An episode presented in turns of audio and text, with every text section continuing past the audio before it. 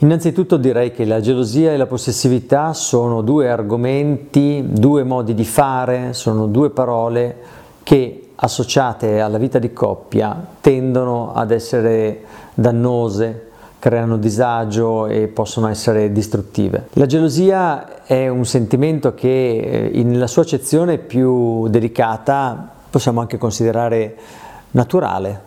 Essere gelosi perché il proprio partner eh, flirta con un'altra persona o scoprire che c'è una simpatia particolare per un'altra persona può essere fonte di gelosia.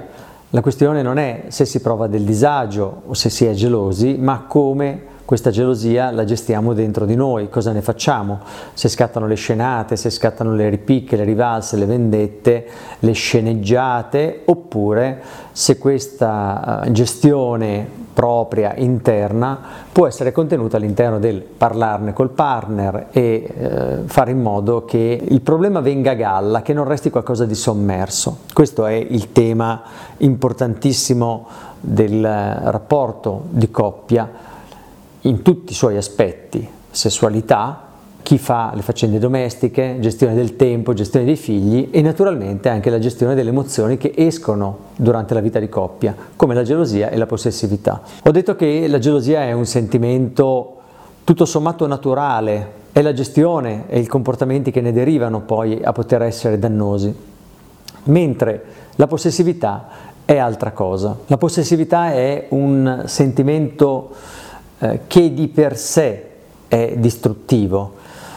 La persona possessiva ha dentro di sé la convinzione, più o meno esplicita, che l'altra persona sia propria, che debba fare eh, le cose che noi pensiamo debba fare, che veda gli amici e le amiche che diciamo noi, che si vesta in un certo modo, che gestisca il proprio tempo, che vada o non vada in palestra che sia in un modo che siamo noi a definire. In questo senso la possessività toglie libertà al nostro partner e lo rende per definizione infelice e da questa infelicità prima o poi il nostro partner vorrà uscire, anche se non è sempre così perché ci sono tantissime persone che rimangono incastrate nella eh, morsa della relazione, la chiamano amore, dicono che il partner vuole bene anche se limita la libertà ma non possiamo pensare che la limitazione della libertà altrui possa essere una modalità buona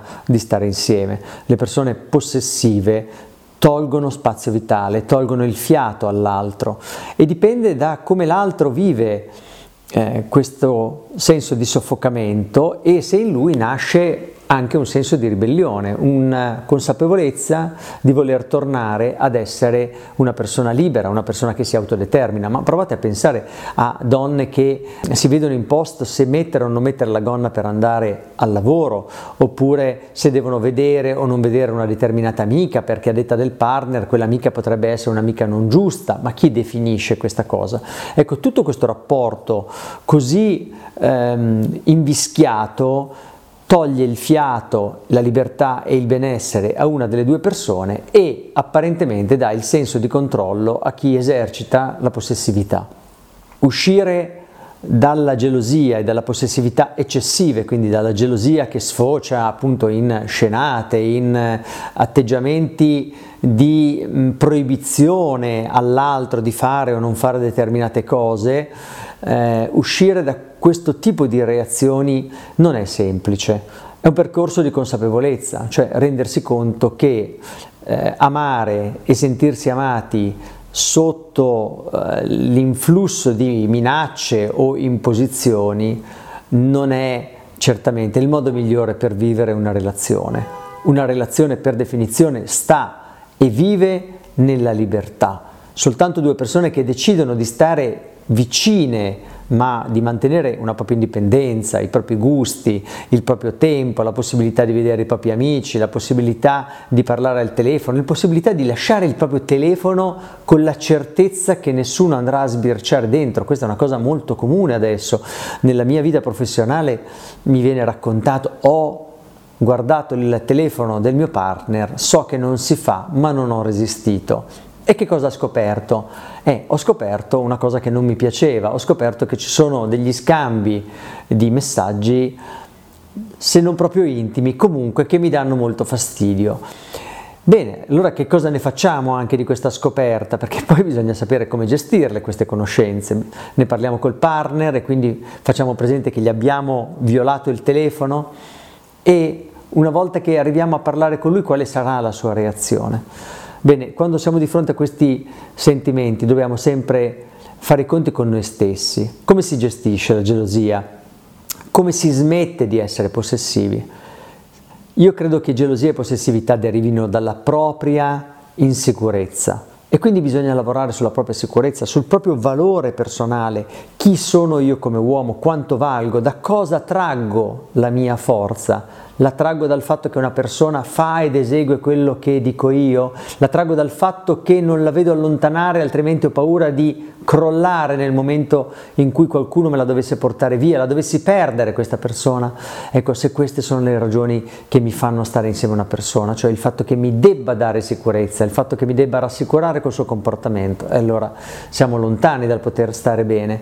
Quindi per gestire queste emozioni è necessario fare i conti con se stesso e andare alla ricerca delle radici della propria autostima, del proprio valore personale, per fare in modo che l'altro diventa un compagno di vita e non un rassicuratore, una persona che ci fa da garanzia del fatto che c'è qualcuno che possa starci vicino, che non è di possesso di un altro, che è soltanto nostro e che non flirterà con qualcun altro. Piuttosto diciamoci questo. Se vogliamo una persona che non flirti con altre persone, scegliamocela in quel modo e quando ci accorgiamo che la nostra persona desidera le attenzioni eccessive di altre persone, facciamoglielo prima presente con delicatezza che questa cosa ci sta disturbando e poi eventualmente dovremo prendere le nostre decisioni.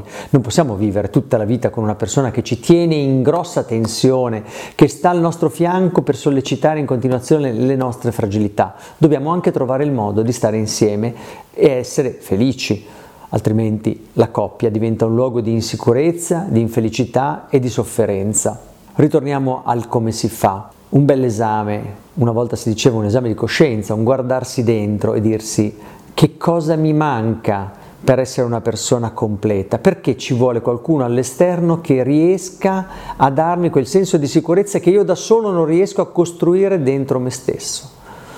Bene, questa è la domanda con cui vi lascio, ma di questo argomento ci troveremo a parlare in molte altre occasioni. Arrivederci.